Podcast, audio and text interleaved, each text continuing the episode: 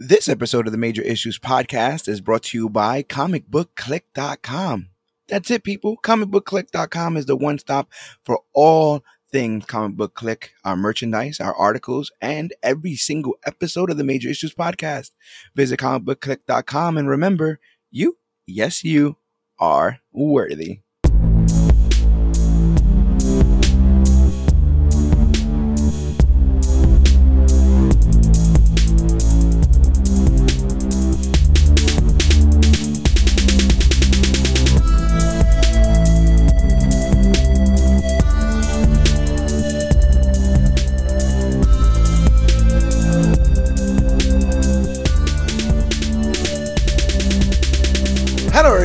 There in comic book land. My name is George Serrano, aka The Don, and if you're listening to this, you can only be here for one reason. That's a brand new episode of the Major Issues Podcast, brought to you by comicbookclique.com. And as always, I am never alone. Sir, please introduce yourself. I am Dan, the comic book man, everybody. Dan, the comic book man, is joining us for another week of the Major Issues Podcast, uh, post 4th of July. We thought we were gonna. I, I I'm feeling independent, is what it is. You know, I feel like a strong, independent man. Post. You're an Uh, independent man, George? yeah, I, I saw Agent Carter. I feel motivated, feel enlightened. You know, if you will. I don't know if you've ever given that show a chance. But, no, uh, but uh, Dominic Cooper does attract me. I cannot lie. Dominic Cooper is a very dope actor to me. um, is do you like him more than um, the Mad Men version? Uh, of- John Slattery. I I like them both. I kind of think that they both fit the era of Howard Stark we need. Like Dominic Cooper has that young Nikola Tesla look, like that. He's very like like um eccentric and crazy, and then the older he gets, the more calm and toned down you get. The John Slattery, the one that Tony grew up with. So I think they both are perfect. that like makes sense. like yeah, like they both are Howard Stark to me. Yeah, I dig it. After after watching all that Agent Carter, I've been feeling pretty uh, independent. I've been trying to uh, gain uh, foster that independence through other members of the comic book clique.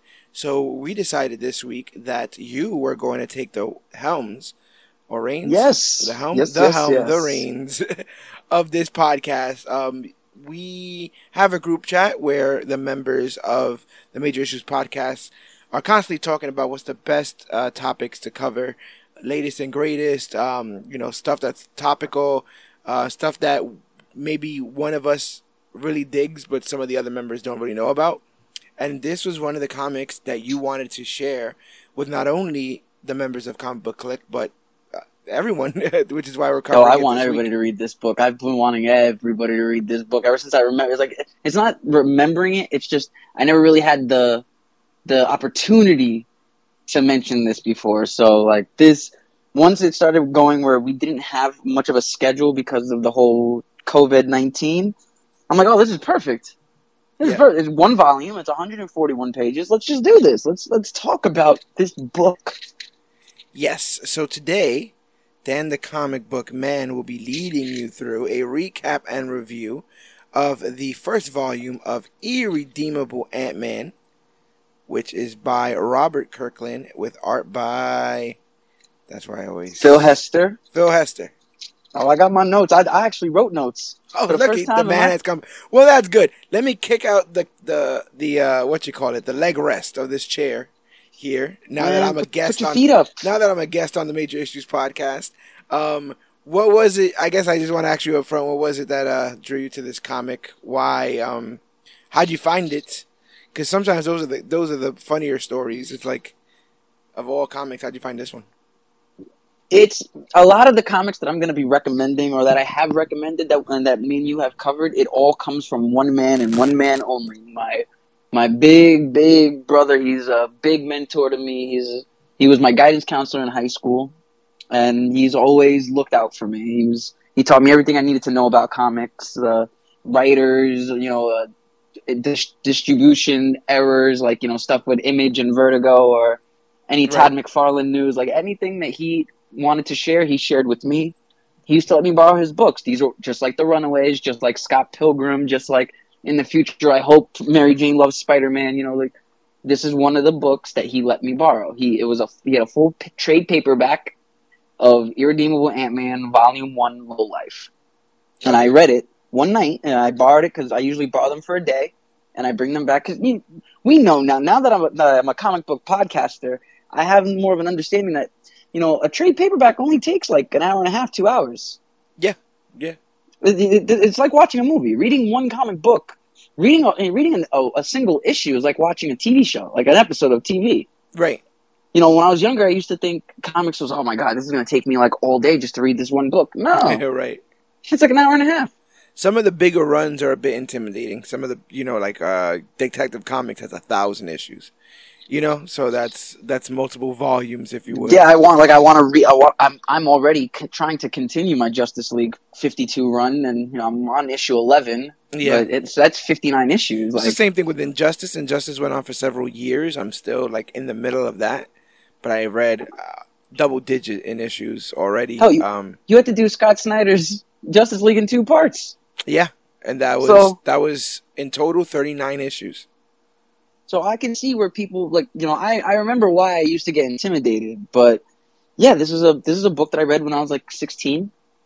So one of those decade old books that I read when I was in high school, and this is I guess you could this would probably be the birth of why I love books like Sex Criminals and Mister Miracle, uh, Miracle Man. Um, yeah, even Miracle Manual, but Tom King's stuff, Alan Moore stuff. Like these, this is not your granddad's superhero. You know, this is not even your son's superhero. Like, It seems like a good entry point comic as well because I don't think it you really need much of a understanding of oh, just basic you know. knowledge, yeah just straight up basic knowledge. Because even reading, I think I read some of Volume Two. Or I don't remember what specific Marvel Ultimate comic I read, but I remember reading it, and it was Norman Osborn, head of Shield, or like running the Avengers, and I was confused but intrigued at the same time. right yeah that must have been right after the uh, Secret Invasion storyline.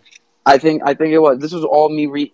The stuff I was reading came out like 2007 and under, and I'm reading this maybe you know four years later, three Yeah. years later. You know, so yeah, like I was just there. Like once the hype dies down, like we were re- getting on Doomsday Clock. You know, once the hype dies down, then I'm reading this kind of stuff. I know Kirkman from Walking Dead. Yes, and Ultimate X Men. Yeah, I know he. I, I didn't really read Ultimate X Men. I read about probably hundred issues of Walking Dead. To be honest, I got up to Negan, and then I Yeah, I was say, didn't you get up to Negan. Negan and stop? I got past Negan. There was this other big storyline called All Out War with with Negan. You know, where his people versus Rick's people, and I stopped roughly around there.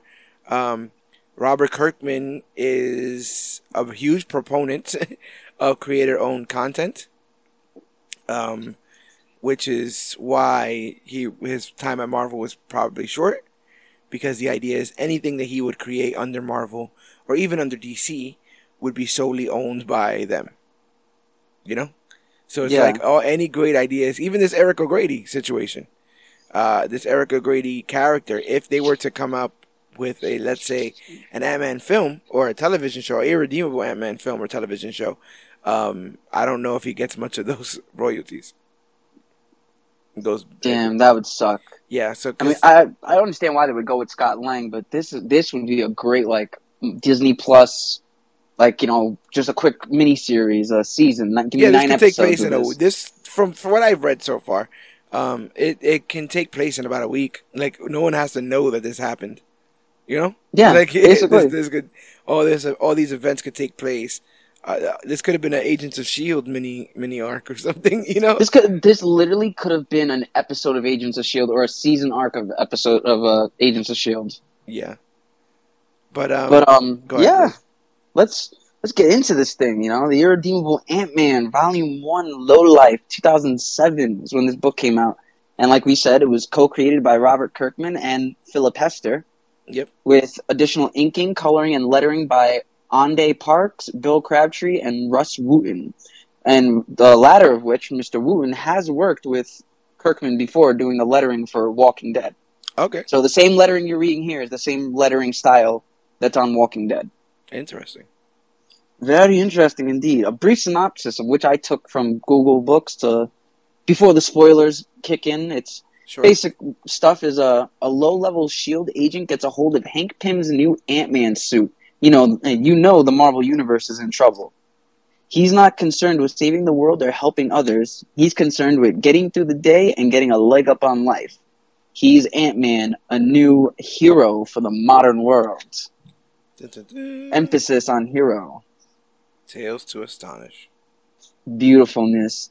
So, I I'm just gonna let you know this all is written by me. I couldn't find anything on Google. I didn't take no Wikipedia's. I didn't take no synopsises from another website. This is all my Takes, it own. takes some time, work. don't it? Yes, man. I, did, I wrote this entire thing, and it was hard. I that last uh, two to weeks write ago. this. Two weeks ago, I did I had to do twenty issues. Two weeks ago for uh, Justice League, and those you, you got to imagine that those stories get a bit more complicated and, and Oh, a bit more cosmic and a bit more. Um, yeah, it was a lot. just trying to figure out how I wanted to write this alone was tedious. So I decided to go straight chronological timeline. We're not going to be doing, and then we go two weeks later, and then we go two weeks. later. Nope, we're going to go Oh, okay. So you're gonna go. oh. straightforward through. Yes. How did you How did you tackle that method of summarization? Did you have to read? well, you issue and go inspired me from your your watch. Your listen, the notes you wrote for for the Watchmen TV show, man, and the homework that you had to do to, Oh yeah, to to fuck, put that in you inspired chronological me on order. that one. We even had to put man. the actual events of Watchmen in inside of that.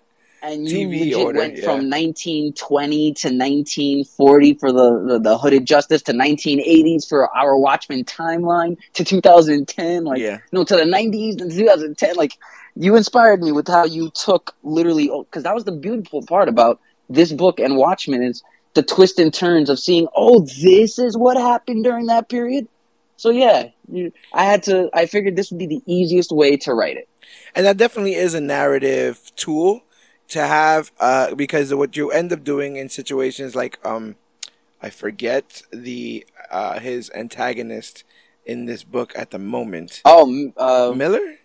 Mitch carson Oh, it's Mitch. Yes, it is. It is Mitch. Mitch. um, Mitch, uh, like one of the mysteries is like, okay, what, what's up with his face? Like we'll get we'll get into it, but because of the way they tell time, um, or the way the story, the story is told, they're able to hide certain aspects from you to create mystery. for a full volume, like for a full volume, you don't find out for certain things till like three issues later. So it's Yeah. like I totally forgot we were even mentioning this type of stuff. Like, yeah, I love it.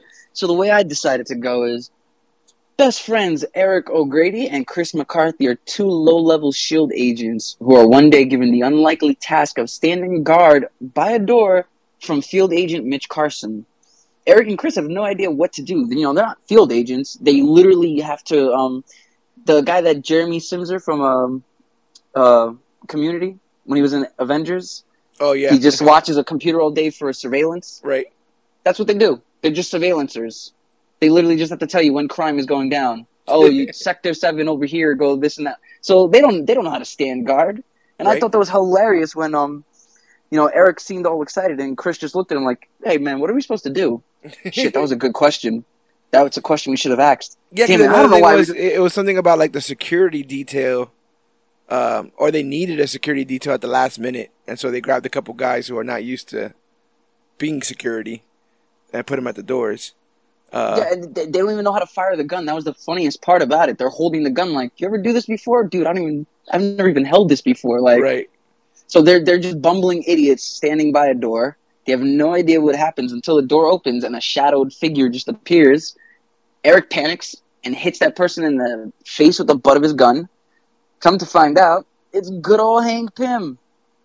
Hank Pym was in Shield working on a brand new Ant Man suit because they were going to train a new Ant Man for a new generation. I thought what was interesting was that I, I I thought it was clear to the men that they would be guarding things from going in there, not from Instead of coming, coming out, out, not yeah. from coming out. So like the first thing that comes out, he attacks, but he's supposed to be protecting him from anything coming in. So I thought that was pretty uh that was pretty funny. And the thing is like he like rifle butts that man. Like he knocks him cold out. So it says whack in big bold letters. Like he legit, you can hear the breaking of his nose just by reading the panel. like One of it was bad. one of the funny one of the other interesting things, which is human, about this comic is that um, there's still shades of gray. Um, Eric O'Grady works for Shield. Shield is defending the Earth. Seemingly, they work hand in hand, tandem with the Avengers. Uh, sometimes, and especially this time, which is maybe why this um, story is being told. Around this time is when you get is around the Superhero Registration Act. We're not too far from Civil War. Uh, when oh no, that, no, we're not, not at all. Yeah. Um. So. So maybe like Shield, like they're trying to paint Shield as just people who do as they're told, as opposed to necessarily just all great, all right, all justified uh, people. Because Eric is those shades of gray. It shows that there's even like, like not to get to current events with it, but the whole bad cop scenario. Like just because you sign up for a job where you're supposed to do the best for your yes. fellow man doesn't necessarily mean that everybody who's in the job has the characteristics to be a great kind caring individual. Man, I've known good cops. I know I've known bad cops and good criminals, you know, like Yeah. It's just how the world is. And so you have this shield agent seemingly still irresponsible and still a bit of aloof. Um, but you you don't they don't ever pictured that way. Unless I mean I haven't seen Agents of Shield, but they're never shown something we should cover one day. But like, it's like eight seasons. Like if Maria Hill would have walked up onto the helicopter with bed hair, you know, and like yawning and like what I miss, you know, you'd be like, oh, I guess Shield's just kind of a ragtag group of people. Oh, but, that's uh, what's funny about this is like she, Nick Fury is basically a myth to these people. Like yeah. when, when it yeah when it opens, they're having a poker game and they're all talking about, hey, you ever seen Nick Fury? Nah, I think he's just a sco- uh, ghost story for bad guys. You sure? Hey, I think he's a, a robot. He might be an android. Like well, these people the, don't even know what thing. Nick Fury looks like. Nick Fury is famous for his uh, life model decoys. These every every time you think Nick Fury's dead, it's this weird robot, fake, you know, um, uh, like stunt double esque um, ah, so that's what they did with Sam Jackson. Yeah, that's what it, that's what it must be. And so like this, it's funny because um, around this time, I think it had happened at several points because of this whole Civil War thing, right? And so like at several points, they're looking for Nick Fury, and um, they think they got him and they don't. So it's funny that they're talking about it like that because if it might, if I could remember correctly, Nick is not down for everything. It, it's Maria Hill that ends up being in charge of Shield during the. Oh, she's basically running the show in this book, right? And I think that's what that's what it is. So, um, you would want to, uh, what's the word? Like depower the myth of Nick Fury. Yeah, because he's not around. So you wouldn't want to be like, oh yeah, he was the greatest, and he would have never stood for any of this superhero. Right? Oh, oh, that guy, he's not even real. It's a robot. you know what I'm saying? Like he's a mascot. Like people heard of him. He's a fake shield propaganda tool or something like that. Um, I thought that was an interesting way to kind of downplay Nick Fury for the new cadets. Like, oh yeah, no, he's probably just a. a all these new cadets, these new cadets, they all they do is headbutt Ant Man's and then steal their suits. Well, this is true. Because that's what happens, man. Chris decides to, you know, and that's what I love about um. I think it's it's I think it's later. There was some point where you see like this, you get oh, you get Chris's perspective when he's in the suit, the Ant Man suit, he's always wanted to be a hero. So it kind of makes sense that he would be the person that originally grabs the Ant Man suit to try on. Yeah. And then he tries it on and has no idea what he's doing and decides to go small. Oh, and then as soon as he almost. Yeah, like he's like, "Hey, what's this button do again?" And then, that's it. He's down. He's small, and then all of a sudden, bam! Shield attacks with Hydra and a brainwashed Wolverine. And for our fans, read Wolverine, Enemy of the State. Something I definitely would want to read one day. Yeah, he's taken over by Hydra. It's he's brain. It's a Wolverine brainwashed by Hydra. I, I read a, a little synopsis while reading this. I went. I did my little rabbit hole of research, and yeah, man, he ends up getting like kidnapped and brainwashed by a Hydra, and ends up like he he. This book kills off a very important X Men. I haven't. I didn't read who because I want to. I don't want to spoil it for myself. You talking about the entirety, the entire, the entire. I don't know if this is if it's if Wolverine Enemy of the State is a uh, you know like if it's another universe like a multiverse or something. But all I know is in that book and uh, brainwashed Wolverine does some bad things to the X Men. Okay. Well, I mean, uh, last time we were talking about Wolverine on this podcast, he was Oof, brainwashed and he was doing some not so nice things to the X Men. So it's very keeping it kind with him. but but but what was interesting is that um, because we're dealing with the perspective of low level shield agents, they're not privy to any of the stuff that's going on with this Wolverine case. It's just something that's going on at their job. You know how when you see like something like like when corporate comes down to talk to your managers, like you're not privy to any of that information because you're so low on the totem pole. There's just something else going on. He's not in charge of any of the Hydra, Wolverine surveillance or the capture. Like these guys, no, they're not. They know of it. Like, oh, I majority of our job, you know, our, of our workers seem to be put on this detail to you know work on the Wolverine case. But it's just something that happens in the background. Like that's just a day in the life. In the background, there's just a rogue Avenger that they have to take down. That's a day in the Shield life. Yeah, and it's literally just one. It's just Wolverine and Hydra. It Yeah. has that little one-page panel and just slashing through. Well, then somebody everybody. says something like just Wolverine, and they were like, "You don't want to like don't say that." like yeah. Yeah, yeah, like more? like Wolverine under that control, he would just he's already taken out too many soldiers. And one of the guys like, I've never seen Wolverine that cl- up, cl- uh, up close before. It's like, well, neither have I. You know, and then And but you would think that these guys are all shaking their hands. That's what I'm saying. Like Shield is so must be so vast. You know, they have janitors and they have you know guys who will watch over the security tapes. I'm pretty sure they have people who do their laundry. You know, oh, not, of course, not like all it, it the is a jobs whole are, union thing. Yeah. not all the jobs are as uh you know shiny as um Agent Coulson's. Oh no, not at all. And then again, even Agent Coulson's job wasn't that shiny. Poor guy. No, And now panicking, we have an Ant Man on our. We have a new Ant Man in our midst, going through the vents, trying to find out how to, you know, get out of that suit. yeah, he When didn't put become- he didn't put his friend in a good predicament because No, not only is the suit stolen, but no, I'm talking about um Eric O'Grady. Uh, oh no. you know, Eric O'Grady sees his friend put on the suit, the suit disappears. Not only is the suit gone, but now his friend's gone, and odds are he's going to be asked about either one, you know, and he doesn't have an answer for, for either. And then, like you said, homeboy is in the suit, but he doesn't know how it works. He doesn't even know how he got small. So now it's about, like, the helicarrier itself is huge.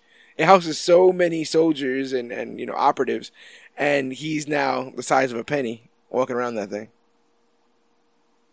And with during when she was one of my oh my god, I think this is when you really knew uh, Eric O'Grady was just a piece of work because after um right after this guy go um Chris McCarthy goes through the vents, he ends up stumbling into his girlfriend Veronica's ventilation room. So she that and which is Eric is in. And Eric decides to tell Chris's girlfriend lies about I think it was um, a librarian's pants he was trying to get into, but that, that turns out being a librarian that actually turned Eric down. Well, yeah, you got to back it up a bit. So Eric has a crush on this Veronica woman. Um, Chris and Veronica have been seeing and sleeping with each other for weeks, without Eric. yeah, knowing. about two weeks. Yeah, without Eric knowing. So they're basically they're basically dating, but they just told Eric they're gonna go on their first date. Uh, and so to Eric's knowledge, they've been on one date. Now that Chris is seemingly out of the picture for a second, Eric. Bro, uh, he really thought he was dead. That's the thing is he thought he in his head. Oh, this guy's dead. Well, the thing is, Veronica it had been coming to up to him and like asking if he if he knew where he was, and he's constantly like, "No, no, I don't know." And she's getting increasingly more worried, and so he's like, "Well, you know, by the way, he was he was kind of like seeing somebody else." No, because she goes, "Uh, uh, we've been we've been messing around for about two weeks. We thought we should tell you." Um, he wanted to tell you, but he thought it'd make you upset, and so she he's like, um. Oh no no I'm fine with that. So you guys have Yeah, been but seeing each other for a couple weeks. says like, "Really, no." No, that's no what clue. I'm, that's what I'm saying. Yeah, and then he's like, uh, "So you guys have been seeing each other for two weeks? Uh, well, that's weird because two weeks ago I saw you know." And then he just starts gossiping and just telling lies on his friend. It was Wow, uh, his- Kristen and weapons storage. That's who I was like. This is kind of awkward, you know. I just seen him with Christian eh, with uh, Kristen and weapons storage two months ago. Like, But that whole thing just feels so mundane, like like um you know Jill from accounting or whatever.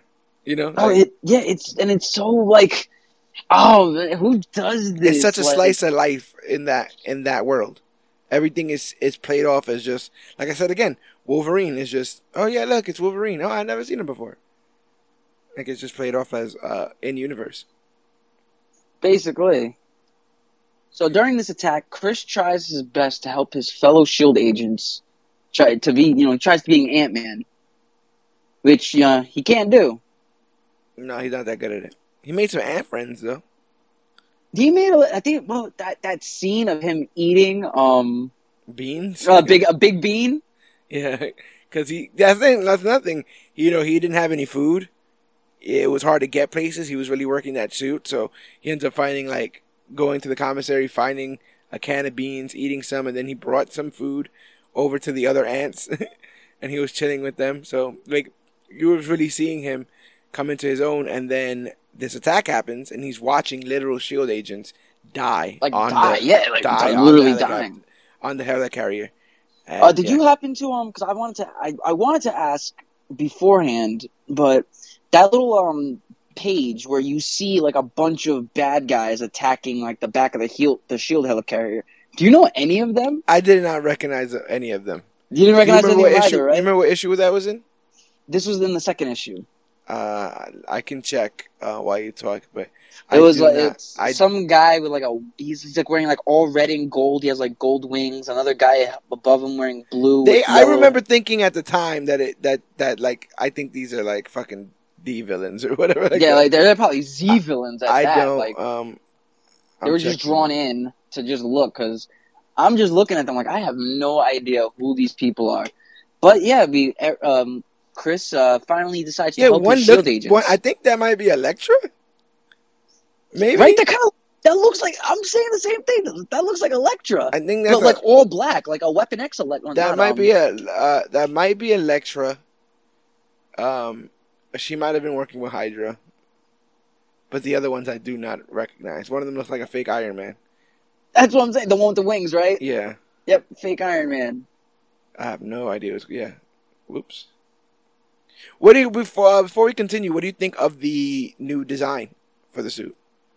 Oh, It's way um, different than it's way different than the. Uh, Oh man, how do I say it? I don't like it. no. It just Is looks, it the is it the weird antenna ears? It's the antenna ears and the bug eyes. I love the helmet. I'm, I'm the- I love the helmet. You I love love the how the face, helmet the face mouth, the face uh, mouth thingy. No, I love Scott Lang's suit. Okay.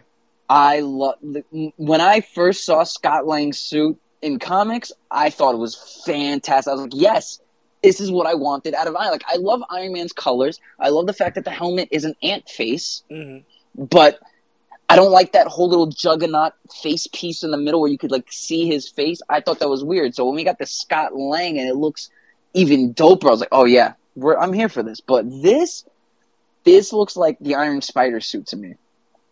Okay. It even has like And the it's not- legs, like the, the limbs, like the iron, like the Superior Spider-Man. It's like it's like an, a robotic Superior Spider-Man suit. It's weird. And that's why I was saying that we're not. I uh, um you know we weren't too far from Civil War, so maybe they were taking some pointers from all that. You know, maybe they were like, okay, well, they really liked Iron Spider.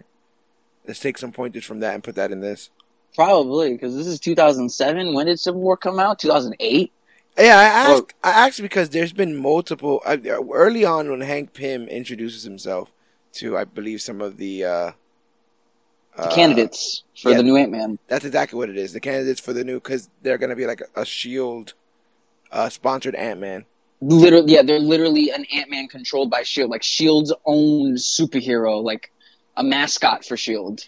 Yeah, so they get into the nitty gritty about Hank Pym in the sense that when he introduces himself, he introduces himself with all his aliases, which which are Hank Pym, Ant Man, Man, Giant Goliath, Man, Goliath, Yellow Jacket, Yellow Jacket. and he was Wasp at one point.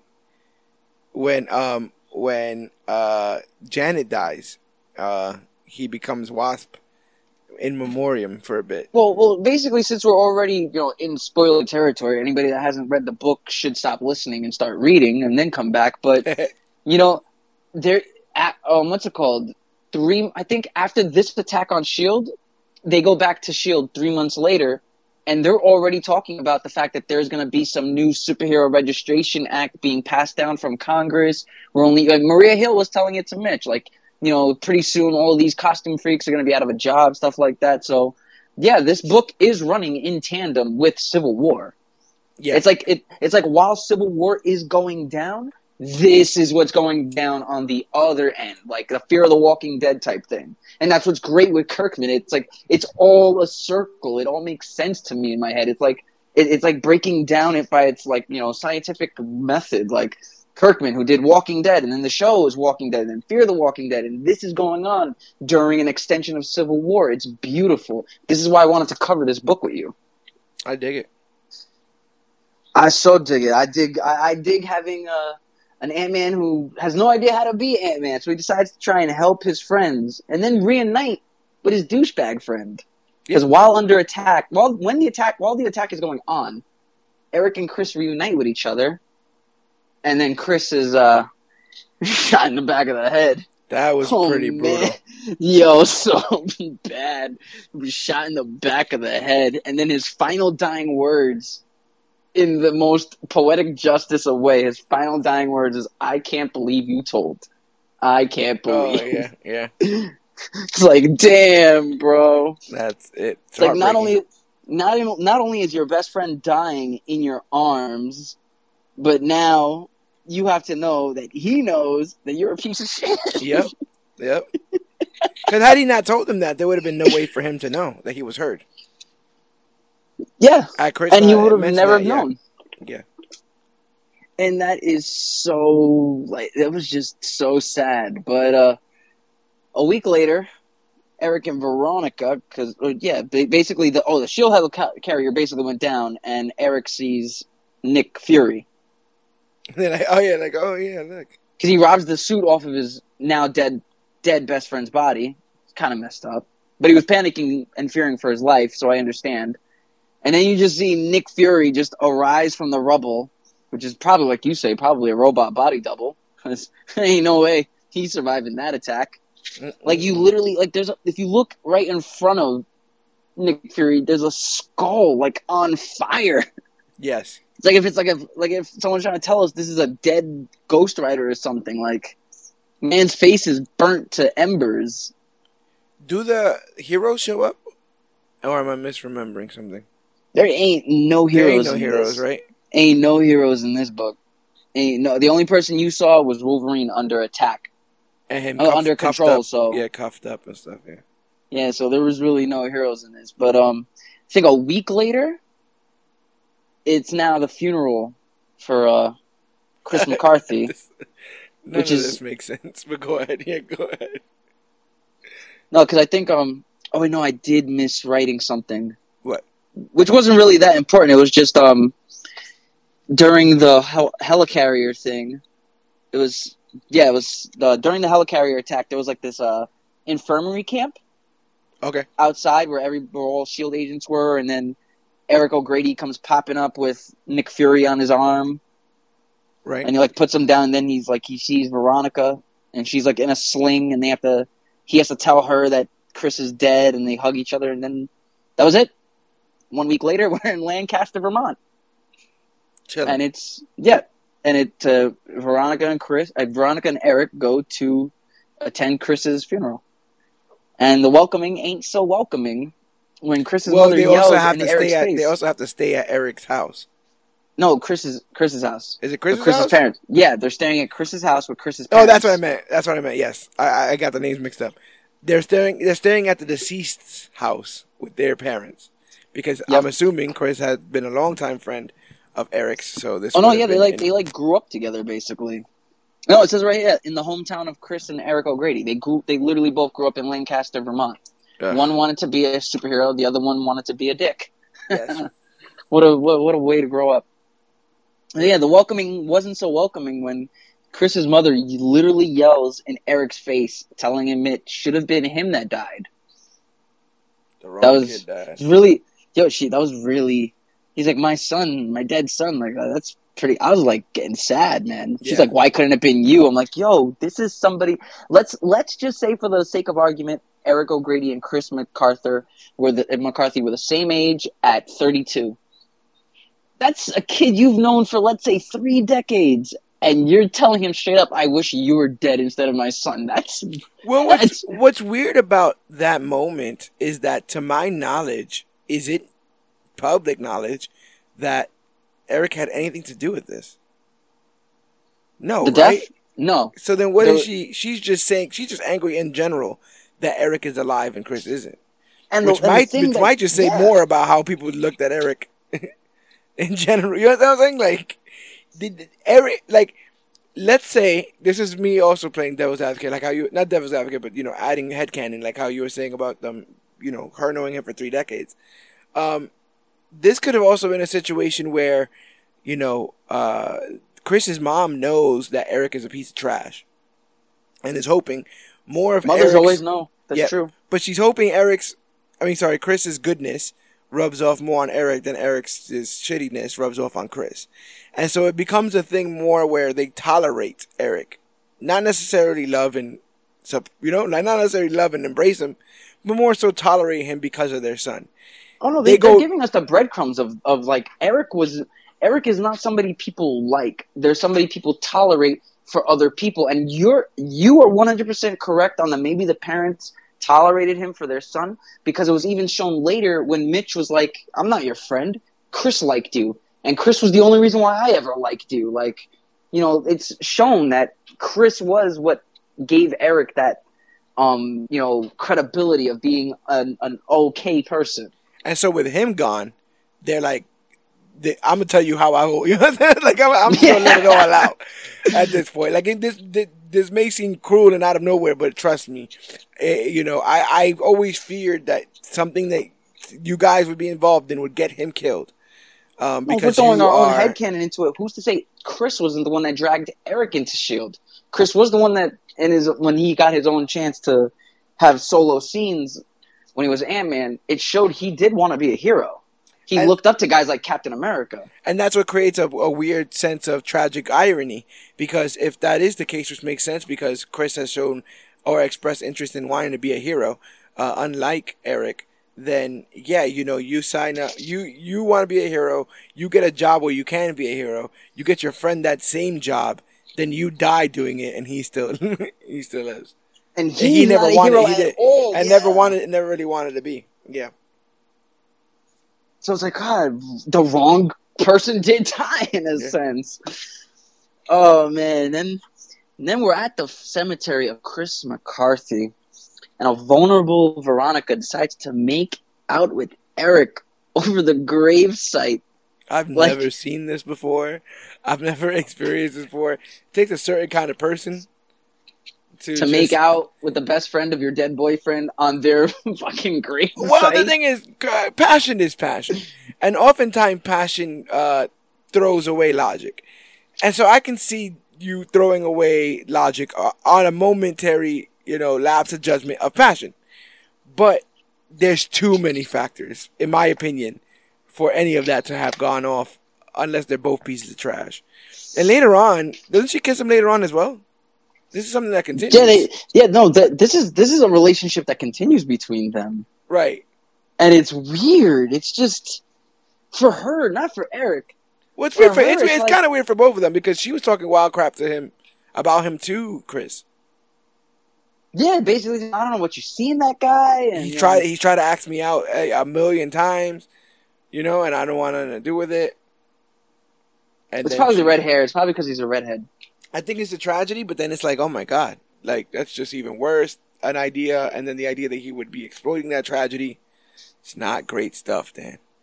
Yeah, so she comes to her senses and she storms off.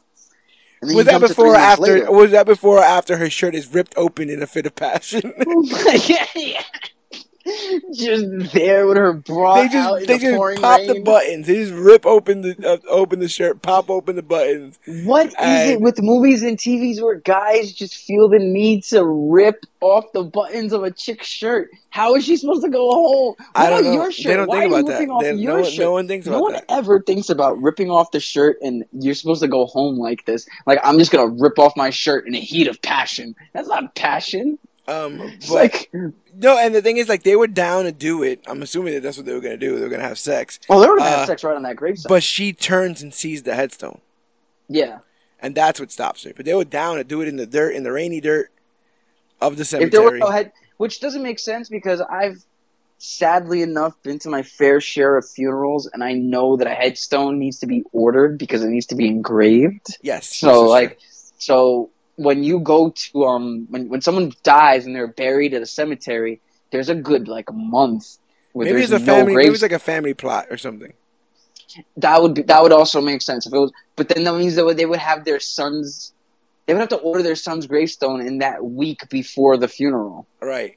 And then, That's- and also, uh, so that they could have sex on top of the on top of the lawn. oh my god, I can't believe they did that. Like, yeah, like what? All right, yeah. it's like I'm like oh I forgot about that part. That's literally one of the biggest parts that I forgot, and I'm I forgot that he told the girl that uh, Chris's girlfriend uh, lies, and I forgot about the part where they made out in the on, in the, the cemetery. So both those parts, I'm like, yo, wait a minute.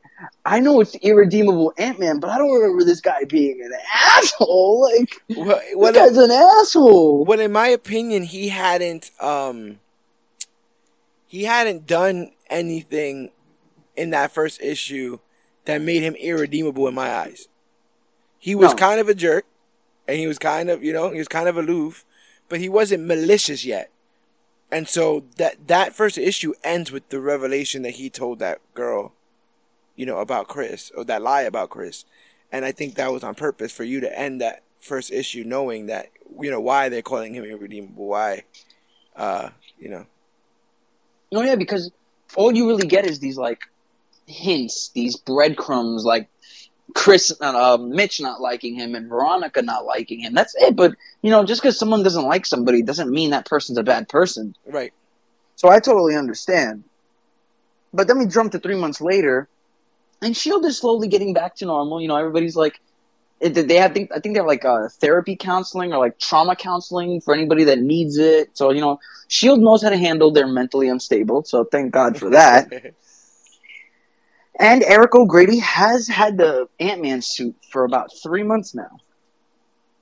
yeah, And all that time, the director of Shield, Maria Hill, because it's I think it, they she was called Director Hill yes. throughout this issue. So Yes, yeah, I wrote director of S.H.I.E.L.D.. so I wrote Director of Shield Maria Hill just in case because I I know I wasn't going crazy that Mitch kept calling her Director Shield, uh, Director Hill.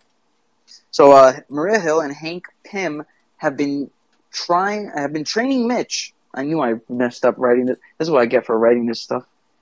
Mitch has been training Mitch Carson to be the next Ant Man because actually Hank Pym chose him originally within the candidates when everything was being under attack.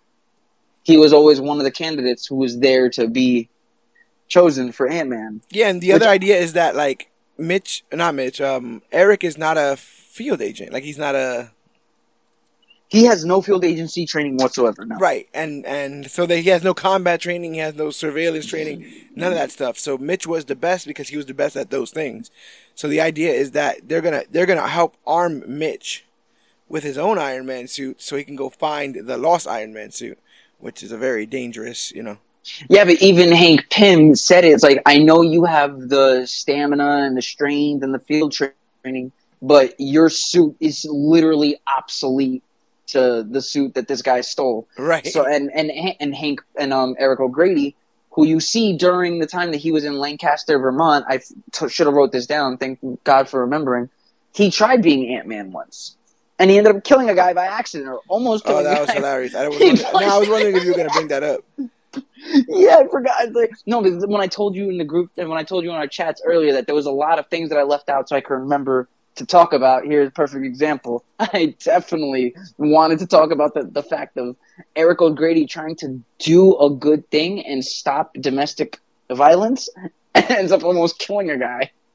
Right, because you know he um the the the other famous fact that everyone knows about Ant Man is the idea that even though he goes he shrinks, he still maintains his same like power and density somehow.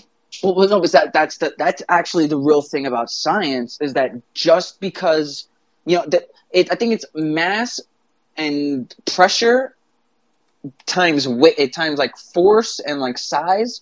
So just because you're a two hundred and eighty pound man that's like you know built like Brock Lesnar, but the size of a Tic Tac, doesn't mean you ain't punching like a 270 pound man Right. the size of Brock Lesnar. Right. You put Brock Lesnar in an Ant Man suit, he's literally going to rip people apart. And that was one of the most beautiful. I have to bring this up because I don't know. I, I feel like this was a Edgar Wright decision, and then when they kicked him off the project, the rest was all Disney. But there's a part in the in the first Ant Man movie where um, he falls out the bathtub. He Right cra- onto the floor, the- and he he cracks the cracks tile. the fucking tile yeah. Because it's literally a 220 pound man at the size of a tic tac falling from like 10 from like 100 feet up. So the fact that he cra- that it should have been that for the rest of the movie of him you know breaking things like you know if he's walking if he gets thrown into a glass window he should break the window just because he's small. That's real science. Right. and I, you know, that was always the thing about Ant Man's writing, where I feel it takes a certain writer to write Ant Man, because you have to understand, just because he's small doesn't mean he's not dangerous. Yeah, so he throws this punch, and it's the same thing with the Superman, you know, thing. If Superman is as powerful as they say he is, when he punches you, it wouldn't be the reaction you see when normal people get punched, where the Oh, no, fist hits the jaw, and then the jaw, and then the jaw recoils, the body recoils, the head recoils. He would go right through. It'd Yeah. be like punching a Tissue a- paper. a, a garbage bag full of water. You know, like that's and that's what it's like in this instance where he goes to punch a man, but he ends up punching him in the neck, and uh, he knows that he'll be powerful, but also all that power is being concentrated on the smallest surface, uh, which is his fist, which is probably the size of a pin, maybe, and so yeah, that with the force of 200 and some odd pounds goes right through the man's neck. His fist goes right through the man's neck. When he pulls it out, the guy just starts to bleed out. So he has to call the ambulance. he did call the ambulance. Right? I think it was in the suit. Like the yeah, suit he, doesn't, like he doesn't die. He, he's, he's able to call the ambulance. Oh, thank God, because I, I don't know. That's that was so messed up. He's like, all right, time to be Ant Man. Oh no! I just punched through this guy's neck. Yep, yep. Oh man, and then yeah, so we see um Carson is being trained to be the next Ant Man, and he's being tasked to retrieve the suit. Basically. Yep. Let me just see. I've never done this whole uh, take the reins before. So I'm I'm I'm scrolling on my Kindle and I'm reading off my phone. So it's like I'm doing the whole the and because I the way I wrote this is chronological. A lot of this is going to be back and forth. So right, so we, we should be roughly around the time. they're back on Shield. There we go. Yep, there we go. I'm here. We are three months later, and we're back on Shield. You see Eric O'Grady in a one of those um civilian pods. I think they call them uh, city transports or something like that. Yeah. And I don't know because I wrote oh I, there was a lot of writing that I didn't miss. We have uh, O'Grady being coaxed by Mitch saying we need to talk because they need to find the Ant Man suit. Yep. And then we have and then here's the first inkling. This is to me, you know, this is not your grand your grandparent superhero because we have Eric O'Grady literally settling in. It says a few hours later after settling in in the women's locker room. Of S.H.I.E.L.D., right? Yep, he's in the Shield's women's locker room. Oh, dear. And then not too long after that, you have Eric being, you know, uh, not attacked, but I guess approached by ants. which- confronted. Uh, confronted Like, by ants. bro, I need to bring this up. What?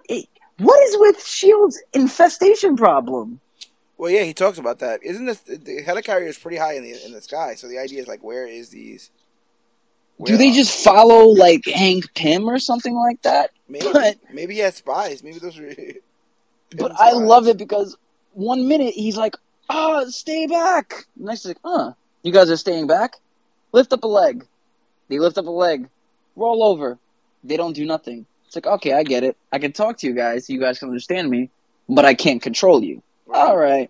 And then the, the next page, he has ant races in the ventilation, Yep, And it's good. chilling. and it's very Paul Rudd. Yeah. That's what's beautiful. Is like a lot of a lot of the comedy behind Eric O'Grady is very Paul Rudd. Not the, the so much the dickish personality, but the comedy that the second this new Ant Man figures out he can talk and communicate with ants, he would use them to manipulate them into racing. Yeah, for his own So it- it- seemingly. It, it's kind of it, it's it, it is kind of beautiful in a sense, like beauty in the sense of like, damn, it's like maybe in a maybe there's like ways that you could find the Eric O'Grady comedic personality in the Paul Rudd Scott Lang. So it's like it's great, but basically you have a whole bunch of Eric back at work, Veronica trying to like, you know, talk with him and him just like, you know, brushing her off until he finally like Yeah, the main, the you- main, like the main, I uh, oper- uh, uh, objection, objective, objective at the moment is to find this Ant Man suit. That's what Oh, no. everybody's focused on. Oh yeah, you have and, yo, I'm not gonna lie, Mitch in the Ant Man suit looks great. Yeah, yeah, I don't know why, but Mitch in the Ant Man suit looks kind of dope. Nah, But yeah, so um, Eric uh, after spending the night with Veronica decides to take a bunch of food like from the cafeteria and bring it to his ant friends, and then bam, we have the standoff. Yep, with Mitch Carson confronts Eric, not knowing it's Eric. And Eric uses his ability to communicate with the ants to take advantage of the situation and attack um, Mitch. Because like, oh, you have, you know, I think he says like, you have like a nice Ant Man suit, but uh, can it do this? And then bam, because like I said, I'm going, I'm literally going through chronological. So at this point, when in at this point in the comic, when you read it, it shows he's Carson is confronting Ant Man, and then it jumps to present day, and it's Carson confronting Ant Man in that lady's apartment. oh yeah. So it's and then Well, the, no, you're the getting. comic ends. basically, what happens is um, he go. He's constantly just trying to get away from Mitch. He doesn't want to fight him. He doesn't. You know, he's not very good at. Oh no, he at, all stuff. doesn't want to fight him. No. Um, and so, in one instance, in trying to get away from him, he activates his jetpacks. Um, and in activating his jetpacks, uh, Mitch is in close proximity, and he gets his face burned off, or half of his face burned off. Oh, we're we're getting there. That's Yeah. this is still the first confrontation. Yeah. That was my that was my issue with writing this thing is was like, um, from the time of Shield getting back to normal to the time of of um Mitch getting burned is only a few days, Right. if a few days, maybe two. But that's why I thought he got burned in that first confrontation, didn't he? No, no, no, no, no. That this is the second confrontation. Okay. Or wait, oh, wait. Let me let me see. Is this the? I'm pretty sure this was all because this is issue. No, this is the no. This is the second confrontation. Remember, this was when he finally got away because he had jetpack. Uh, um, during the confrontation, Eric sends ants to attack him. Right. That's what he was. He's like, I was like, oh, you have a nice suit, and you could. He knew who Mitch Carson was, and he's like, a, you can fight, but can you can your suit do this? And he communicates with the ants to attack Carson Okay. because uh, at the end of the day, Mitch was in a let's say golden age Ant Man outfit, and uh, Eric O'Grady is in like a bronze age Ant Man outfit. Okay. So he ends up using the ants to attack him, and he gets away. Uh, I two weeks have passed since the confrontation because I had to. I this was one of the big researches I had to do. I had to read this shit like twice and scroll through. I had to make sure how long passed since the first confrontation to the next confrontation, and it was two weeks. Two weeks have passed since his initial confrontation with Mitch, and everything seems to be going normal for Eric, including being rude to Veronica. Like literally telling her, "Hey, listen, man, we did our thing. It was fun. You know, time to end it." she slaps her in front of everybody. Yeah. Just a straight slap in the face. Because later we find out she's pregnant, and that was the conversation she was trying to have with him. What a scumbag. She was trying to have the conversation of, "Hey, I'm I'm I'm late," and every guy in the world knows what it means when a girl says, "Hey, I'm late." Yep. And there is no, I don't, I don't believe any guy that says no. I don't believe it. Any any guy that that says I don't know what it means when a girl says, "Hey, I'm late," you're a fucking liar. Every guy in the world knows what "Hey, I'm late" means. I still think that's It's- a modern. That's a pretty modern um It's a colloquial at this point. colloquial Yeah, colloquialism. it- yeah, it's literally a modern day colloquialism. If a girl goes, if you if you know a girl that you had sex with within four to one, eh, what what three to six weeks, I'd say I'd say about a month. Yeah, about a month because about a- about four because to the six weeks. odds are the odds are you're gonna find a woman. The odds are that that you would sleep with a woman at the beginning of her cycle. The idea is that she would have just got off her period and then you would have to wait a whole month. You could literally sometimes be. It could be a week later. You know what I'm And saying? you know- you know she I was heard? she I was heard some women ovulate on their period. I've heard this as well. So most guys are thinking, "Yo, this girl's on her period. Oh yeah, there's so much blood flow and and, and bacteria that I can have sex Well, I don't think I don't think I've ever heard anyone say, "Oh yeah, there's so much bacteria and blood." like, oh yeah, there's so much bacteria and blood. flow. That's just my that's my jam. But I get what you're saying. I totally get what you're what you're alluding to. I just wanted to let the readers know that you're not celebrating bacteria or blood. I'm a It happened. pervert, ain't I? Hey, well, no, We all got a she's, little bit of Eric pregnant. O'Grady. Uh, area, Poor Eric girl's O'Grady. Yes. pregnant. No, that was actually. Are you a fan of this girl? Like, are you? Did you want them to stay together? Like, what? What's your feelings towards her when things like this happen against her? Do you have any sympathy? What's up? It's it's the Wallace Wells of it all. I'm grabbing her by the hands right outside that high school and saying, "You're too good for him. Run." Oh, dear. Like, no, it was so sad. There was a lot. Like I said, there was. I remember basically from reading this book. I remember the per. I remember Eric O'Grady being a piece of shit, and I remember a lot of panels of him spying on women in showers. But there was some stuff that it because, like I said, it's been like eleven years since I read this book, and ten years, and it's just hitting me. So that one panel of her just saying, you know, like, Eric, you're an asshole, and she's crying, Eric, you're an asshole, Eric, you're an asshole, and she turns over to the side of her nightstand, and there's a positive pregnancy test there. I'm like, oh my god, yeah. oh my god. What I think that's also interesting is that like I, I'm reading this for the first time. You've already read this and you've suggested it, right?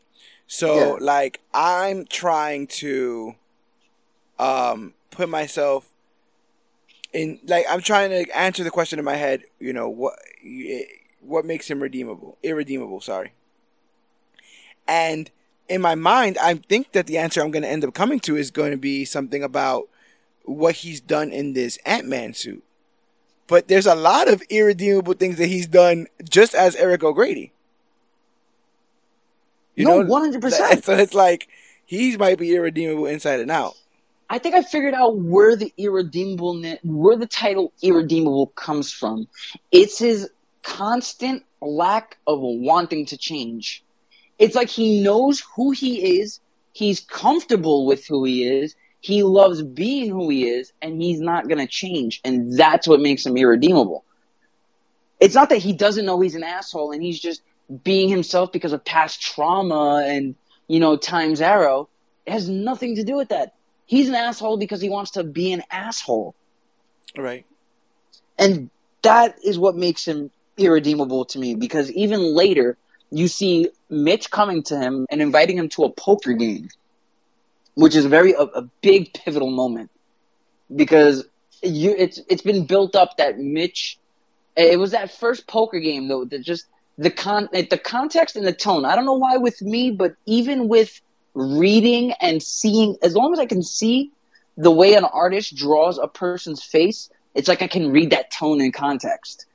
It's like I know how they're feeling. Like the I can read the sarcasticness off of it by just having a word bubble with the one word in bold and italicized. You know, then then you know the whole speech is sarcasm. Right. So for Mitch to just come up to him and just invite him, hey, there's a poker game. You know, Chris would really want the way he was saying is like, you know, Chris would want you to come. Chris wouldn't want you to stay home and be sad. Even in that other, even in that first poker game, Weren't weren't somebody trying to give Eric a hard time, and Chris was like, "Hey, hey, hey leave Eric alone." It was Mitch. Yeah, That's what's that's what's beautiful about this whole thing. yeah. So then we finally get that um what's it called? The poker game. No, because I'm I'm like I said, I'm reading through my No, it's not chronological. so- like like you told those people. Uh, for the most part, there's two things happening at the same time. It's Oh no, yeah, Uh, it's it's- background it's it's flash forward and flat and uh flashback. yeah, It's literally bouncing between present and now and the way they're doing the transitions is so beautiful that I can see it as if it's like a movie. Like, you know, you have it in the past, Ant Man Ant Man Eric O'Grady and Ant Man Mitch Carson confronting each other and then you swipe because I read it on my Kindle. I swipe to the next page and bam, it's present day Mitch Carson confronting Eric O'Grady. So it's like it's really cool. So then we get this. So now we're finally during the poker game, and uh, Eric is just basically taking money from everybody. Like he's just he's like I I start with he he starts the hand with fifty, and Yeah. people start folding immediately. He calls to a hundred, people are out. He he says I'm throwing all in, and the only person calling his bluff is Mitch Carson, and then he starts talking about how how good of a liar he is. And it was it's it's really great because he's like um all of He's this like- animosities, you know. he's and, and you could just you could just the the tension is palpable. It's beautiful. He's like trying to read me, huh? You can't though, can you? Am I bluffing? Think you can tell? My bluff is so good you can't even. I could be bluffing a bluff. I could tell you the Easter Bunny and you'd believe me. If there's one thing I'm good at, and let me tell you, I'm the best, it's lying. And then he flips the table. It was you. It was you, you son of a bitch. Like he confronts him. He's like, You did it. You killed Chris. You stole the Ant Man suit. And everybody else in that room is like, Yo, Mitch, what the hell are you like, Mitch, you've been uh you've been dipping into the Jesus wine? Like, what are you doing, Mitch? Like they had no idea and it was beautiful. I think um one of them was like, Mitch, I have no idea what the hell you're talking about. He's like, Good, then you can leave. yeah, yep. He's like, if you don't know what I'm talking about, then bounce. He's not Like, playing around. no, he's not playing around at all. So Mitch decides, uh, Eric, thinking on his feet, good old Eric O'Grady tells Mitch, hey, man, check my room. I'm right here right now. Take me to my room, and Yep. we'll go check it ourselves. Let's go. And this is a play, this is also a play on the joke that at the beginning he didn't know where his room was. Remember? Oh, He because of the new get into right- helicarrier, yeah, he didn't know where his room the right was. room. So then he's like, uh, so he he puts the the password in wrong. He's like, oh, these damn passwords, you know, they don't. I'm still getting used to my new room, yada yada yada, and then pushes him and runs into his room, closes the door. Because you know he, he he was thinking on his feet, he pushed him locked to him his the room, side. right? He locked him in. No, he locked him out the room. He Okay. pushed uh, as soon as he as soon as he puts his code in, He jumps he in and pushes. slams the door. Yeah, he pushes him, jumps in and slams the door, and then Mitch Carl uh, Carlson goes, uh, "Shield agent override," something like that. You know, he's basically overriding the door with his uh, jurisdiction. Yeah. So then, then, bam, Eric got his suit. He's in the vents. Mitch Carlson finds him because it's known. Hank Pym gives him an Ant Man tracker that tracks particles. So every time he goes small or goes big, it leaves little particle dusts behind. Yeah, the Pym particles have like a weird radiation trail or something. the radi- the radiation trail. So there you go, perfectly. So he follows him into the vent. They finally have that one on one showdown. Uh, Carson's basically kicking his ass. Uh, Mitch, uh, not Mitch. Um, Eric, Mr. Resourceful, always ends up getting away. But the fight ends up breaking out into the mess hall, which I think was one of the best parts of this series on uh, this volume. yeah. Like they're fighting on one of the guy's hats, uh, Dugan. Yes. His name was Dum Dum Dugan. Dum I- I- Dugan. Yep. Eric kept calling him Dum Dum Dugan. Yeah, like he, they're, they're literally fighting on the brim of his hat. Then they fall onto the table, and you like all the Shield members are like following around, like, "Hey, what is this?" And he's literally basically watching two Tic Tacs fight. Yes. and then Eric goes to get away, and ends up. Oh no! Because what happened was is uh he he tackles Mitch to get away from him. Mitch hits the floor. his helmet cracks, shatters, which is why I say these kinds of you know half helmets aren't good Yeah. because look how freaking undurable that is. One fall, that shit cracks, and then Eric headbutts and like, leave me headbutt alone. That's it. I'm out of here, bro. He goes to the skedaddle and blows a jetpack right in his face, whole left side of his face. And this, this is actually a funny scene for me because I feel like this is what makes the irredeemable Ant Man redeemable. This is issue like six so built everything built up to this point, Eric is a piece of shit. He's out for himself. He's selfish. What does he do when Mitch is gonna die? He literally outs himself. Not outs himself as I'm Eric O'Grady, but outs himself as, hey, I stole the Ant Man suit to bring Mitch to the infirmary. right. That's a hero. Even you would done, admit yeah. that's a hero move. it, move. would have been yeah, and it does. I think a lot of times when you look at like hero, what a hero does in a moment, it's it's self-sacrificial. Like they may not be getting any, the best out of it, the best out of this situation. He literally just- sacrificed his own safety and own freedom Right. just to save somebody that said that they didn't they only liked him because of who he was friends with. And But the, he in the couldn't same let that case, guy Chris die. could Chris could yeah, Chris could have just been in the vents and been like, I'll just wait till all this blows over. But Chris came out to save somebody and ended up dying because of it. Yeah. And I think I think it's it's the knowing that you have the power to do something, you should do it. And that's what makes With a hero great a hero power me. comes great responsibility. With great flex comes great responsibility. Oh my god. That's for- It's another conversation for another day. And speaking of which, we're gonna have to move Doom Patrol up because We're we'll gonna done have with to. it. We'll be done with it sooner than we uh, expected. I can't believe nine episodes, dude. I want to cry because now I gotta wait a year and a half for for season three. Yeah, yeah, yeah. Ugh. But now we're jumping into the actual timeline. This is the timeline. how how the comic started when we when we start the comic. Yes, because um, so he brings Mitch to the infirmary, and then tells the doctor, "Hey, here's a small guy. Get Hank Hank Pym. He knows how to save him." Uh, all the Shield agents come and say, "Hey, have you seen the guy in here?" And they're like, "Yeah, he put this guy here and he left." So they know it's they know it's Eric O'Grady because me, I'm gonna be smart here. They never openly showed how everybody knew to go after Eric O'Grady, but if you put fucking, you know, if you put context clues together, there were two people in that room besides Eric and Mitch. Those two people saw Mitch go crazy. Yep. Those people are going to say, "Hey, listen, these two guys just had a big issue." It was like, a full on. It was a full on confrontation. Yeah.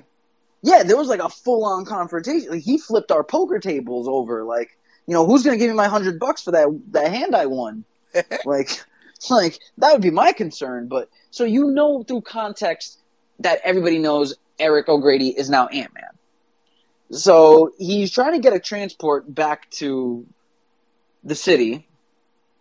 And good old Dugan puts like a gun to the back of his head and says, "Hey, listen, man, we can do this the easy way or the hard way." He's shield through and through. and Eric being Eric decides to say, "Hey, this might work." We're gonna do the hard way. I mean, we should do the hard Jumps, way. jumps off the free. Yo, wow! I love this this part too because it's like every panel. It's one minute. It's Eric, regular. The next, it's Eric in his shield uniform with an Ant Man outfit, with an Ant Man helmet on. The next panel, it's him jumping off the shield helicarrier in the Ant Man outfit, and he's like, "Hey, I guess this worked." Like, it was really fun. Like, there was something fun about it. Like, I can't lie as if it wasn't fun. So now I think it's been like a like a week or a few weeks that he's been on the run. hmm Two weeks. It was two weeks since he's been on the run because Maria Hill brings it up that it's been that he lost all left movement of his left side of his face. And He can't- he can't- he- that burn Yeah. stuff looks. He can't hear and he can't see out the There's no entire eye. left side of his There's face. no eye to see. It's just all m- melted skin. Yeah, basically.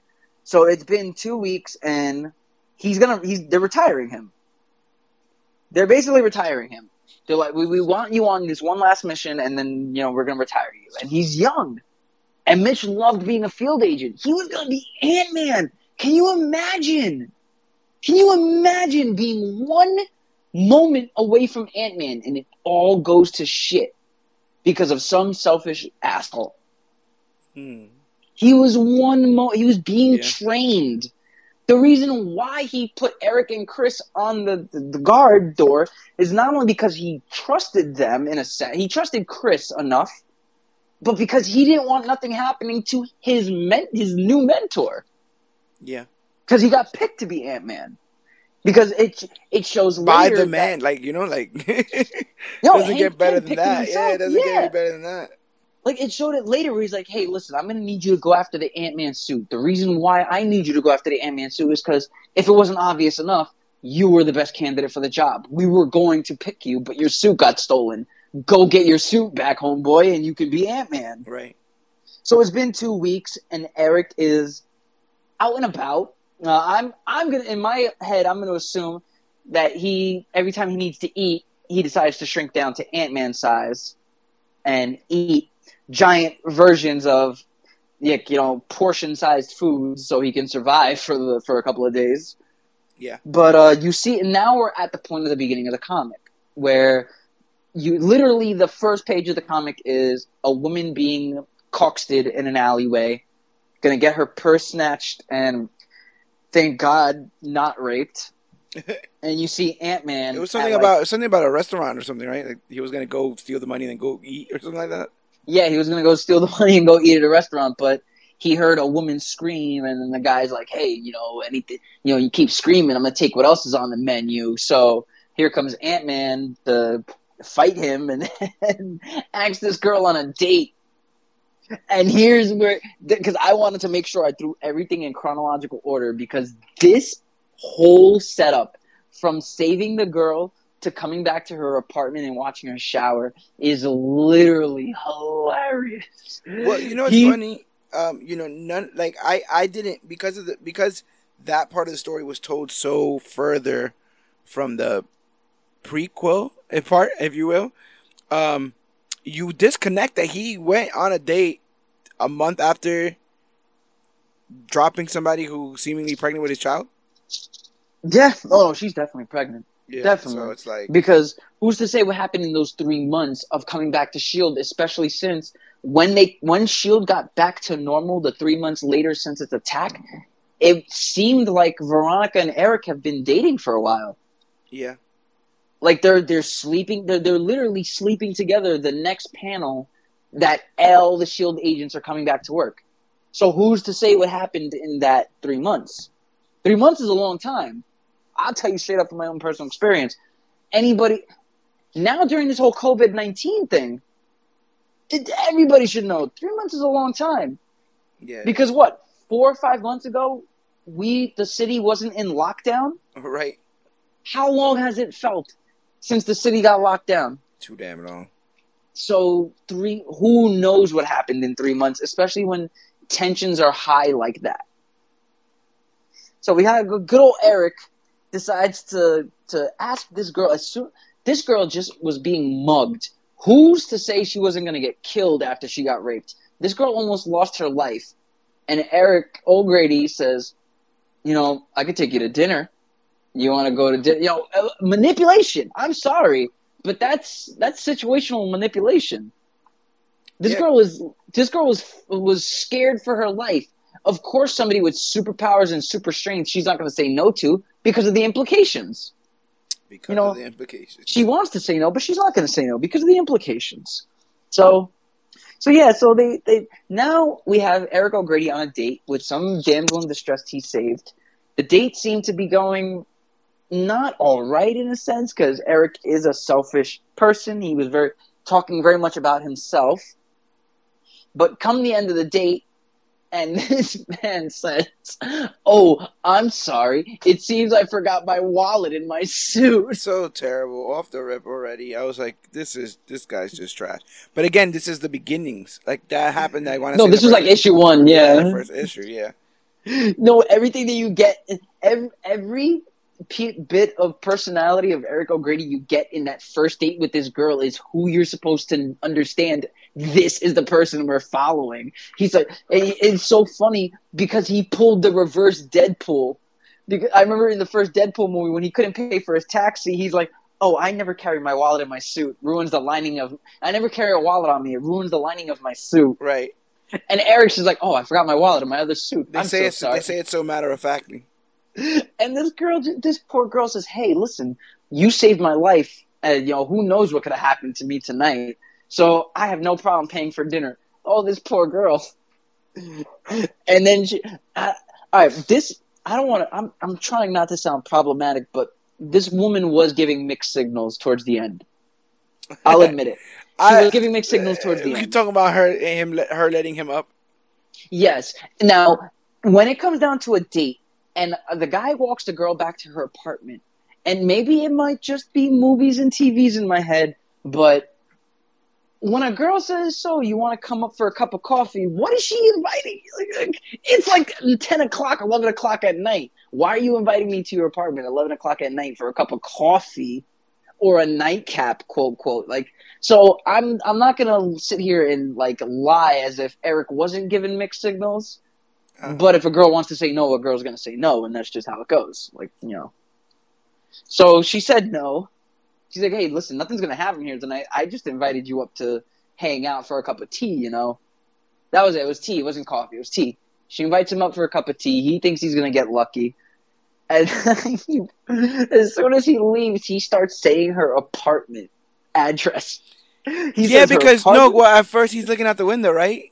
And she's like, yeah, he keeps no, looking out she goes, window. she goes, you know what's weird? Like, she, like she says, like, I was feeling like one way about this, but like you've been acting weird ever since you got here. One of the things you've been doing is you've been walking around looking at this place like you're gonna buy it. Like you're looking in every room. You're, you know, like you're being weird, very weird. Because he's interested. in- the and joint. that's exactly what he's doing. That's exactly what he's doing. He's looking out, making sure the windows, where the windows are, where the vents are, and then finding out where the address is to the house, all those things. So he and he's repeating it to himself while he's leaving the place. He's like 14F, Yep. 22 something something, you know, Western. Like he's literally repeating the entire address to make sure he remembers it because he returns watch her while she's in the shower. Yeah, Son of a bitch.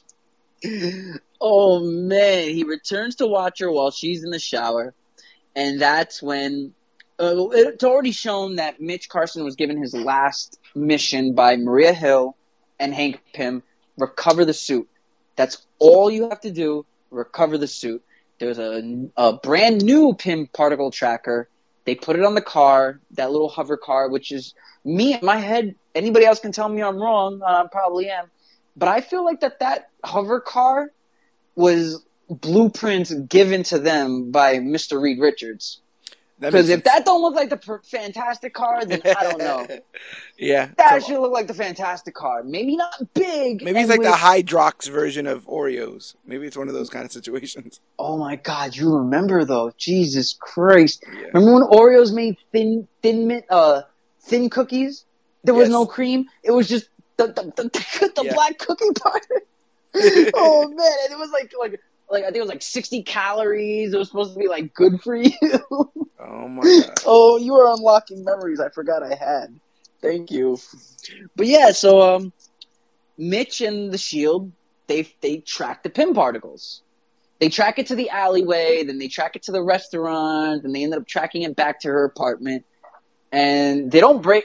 I thought they were gonna kick in that door, like you know, like how cops usually do. How uh, FBI like freeze, or kick, yeah. kick, kick to the door in almost movies. Like, yeah, they have a warrant, but they literally use like the battering ram to break in the door. No, quick knock on the door. Hey, man, we need you to open up. This is official Shield business, you know.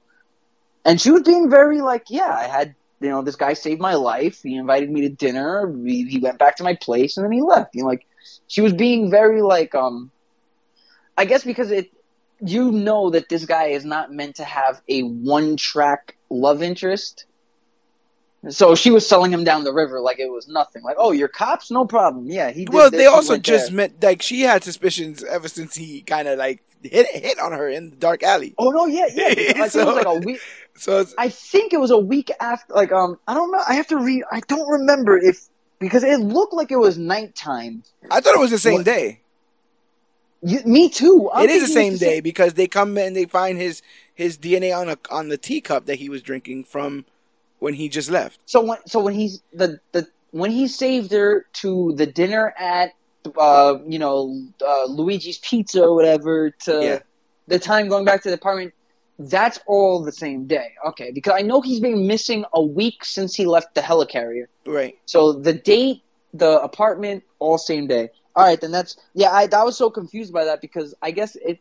I should know that if it doesn't explicitly state two weeks later, one week later, one month later, then it's literally the same day. All right. So yeah, um, he comes back to watch her shower. At the time that he comes back to watch her shower, here comes Mitch and Shield. Yep. And he's, And he's they- even pissed, more pissed now because of that face injury. Oh man, straight two face, looking straight two face. But I mean, like, he literally his entire left half of his face is just a head. There's no limbs, there's no features. It's just a head. It was so graphically, beautifully drawn. So, um, uh, Eric O'Grady, knowing that his time's run out, Yeah. flips. The, he goes big again. Flips the table, goes big, says, "Why can't you guys leave me alone?"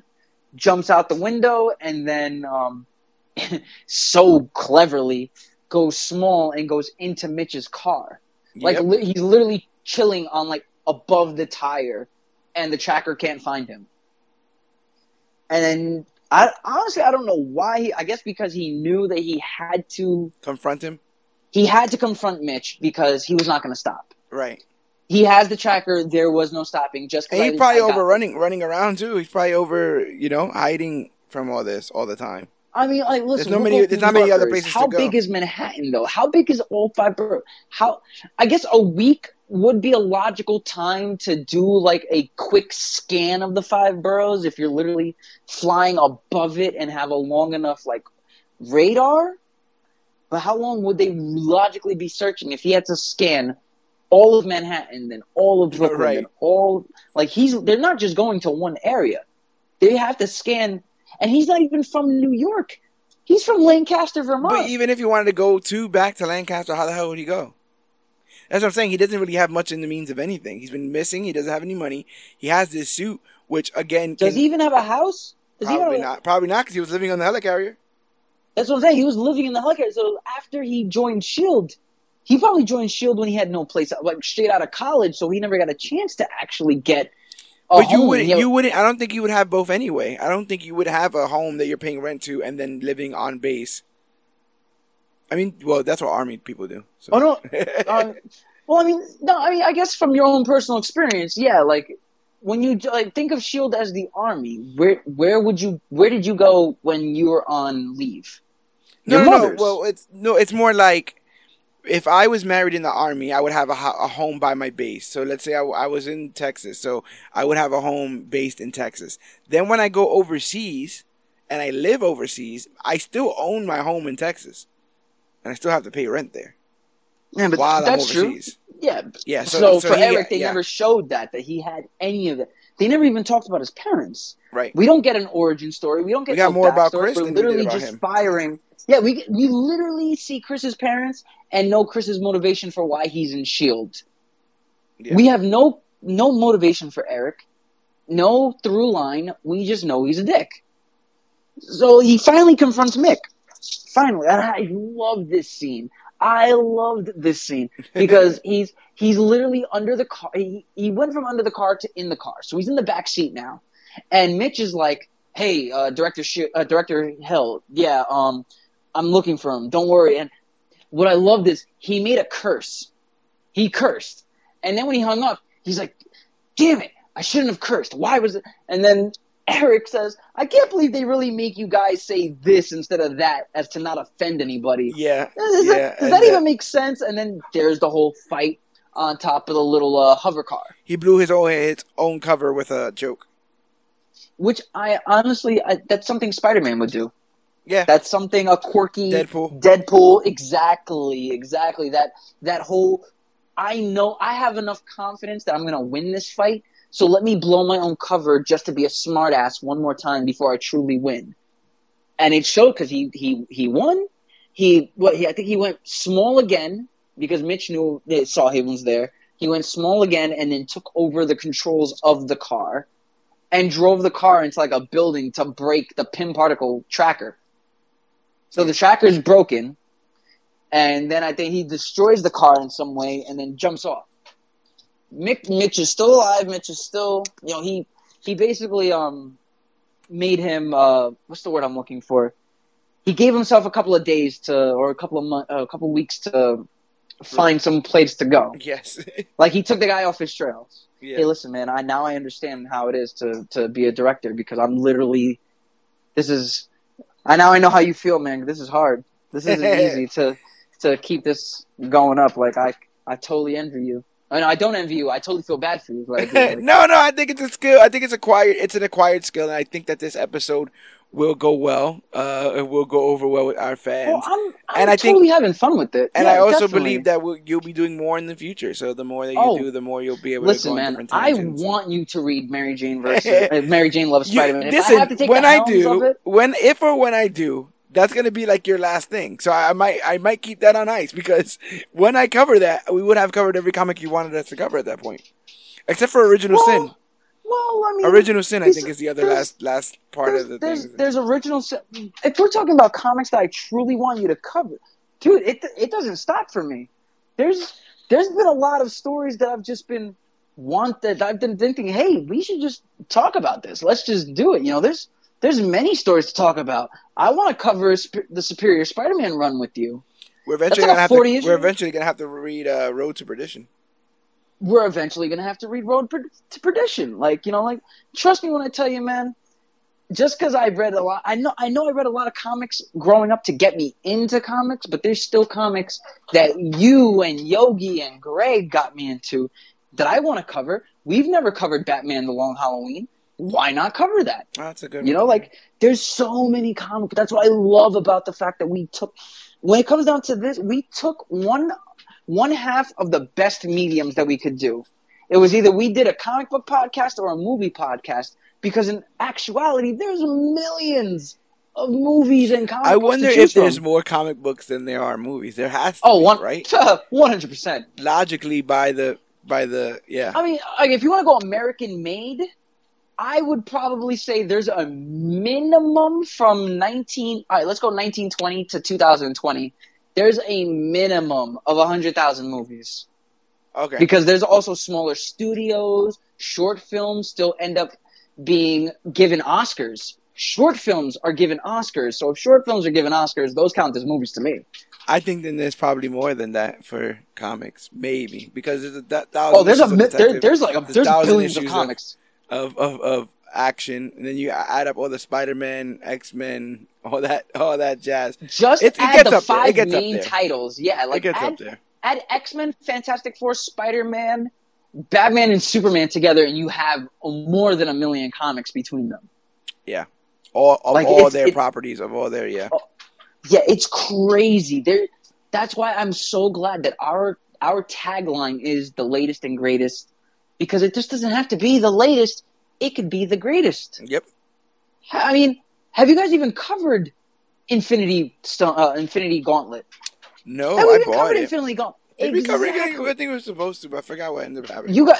I think you. I and think Yogi, I was intimidated. You and Yogi covered. Crisis on Infinite Earth, right? Or you yeah, Greg? yeah. So Crisis, I would say, is like the the first big story I've ever had to got- break did we down. even cover Civil War? The comic that and yet? metal, Civil metal, War Dark Knight's yet? metal was also a two-parter early on in the in the birth of this podcast that we did. Uh, that was that was a lot. Doomsday Well, Clock is Doomsday coming soon. Clock was one of the first episodes. Well, yeah. we never Doomsday Clock. We did like I think we did ish like like maybe three issues only because we thought it was gonna come out once a month as it was supposed to. And then to. it came out every few months. Yeah, and then I it took remember. two years to, to finish. So we're eventually gonna end up putting that back on the schedule, maybe next month, uh, to cover some Doomsday Clock. Oh man, I'm gonna have to talk to Greg and tell him and see. If, I we should all get on that because I've even read it and I just I just love that Greg has a has a article on why that book is bad.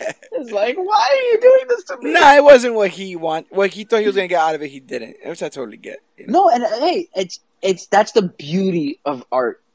That's the beauty of art, and that's the beauty of these books because these books give us these. You know, everybody has their Superman, everybody has their Batman, everybody has their Spider Man, But 7.8 billion people in the world, somebody's going to have their irredeemable Ant Man as their favorite superhero. Oh, totally. We don't know. Completely, We yeah. d- there's no way to tell.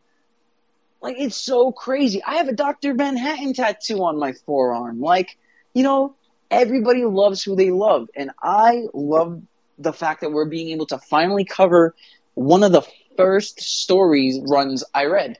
Like, actual run. I'm Yeah. so happy that we're finally covering these actual runs. And in this actual run, we get Ant Man. Ant Man being a dick and crashing cars, hover cars, no less, Mhm. and getting away. And then we cut, I think it was like a, a week or a month since Eric and Mitch had their confrontation in the hovercraft. Mhm. And the mo I swear to God, I should have wrote this down. I think did I write this down? No, I didn't write this down. One of the most misogynistic, sexist scenes in comic book history, and I've read a, I've read almost everything Alan Moore. This is the, one of the most misogynistic, sexist scenes in comic book history. It's Ant Man sitting on a curb, watching New Yorkers pass by, and judging which woman he's gonna sneak into their purse Oh, and yeah. watch them shower tonight. Yeah, Uh, too fat. Not fat enough. yeah, yeah. It was kind of it was kind of creepy. Definitely in this And in, the, in the times we are in today, you know, not not great. No, very body shaming. Very Yeah. body. I think one of these is, oh, is she pushing a stroller? Nah, never mind. Does she have a wedding ring? Whatever. And he's like, huh? Not fat? Not skinny? Eh. Not pushing a stroller? No wedding ring? Jackpot. And whose purse does he land in to go home and watch her shower? None other than Miss Marvel because he notices, and here's why I say this is part of the.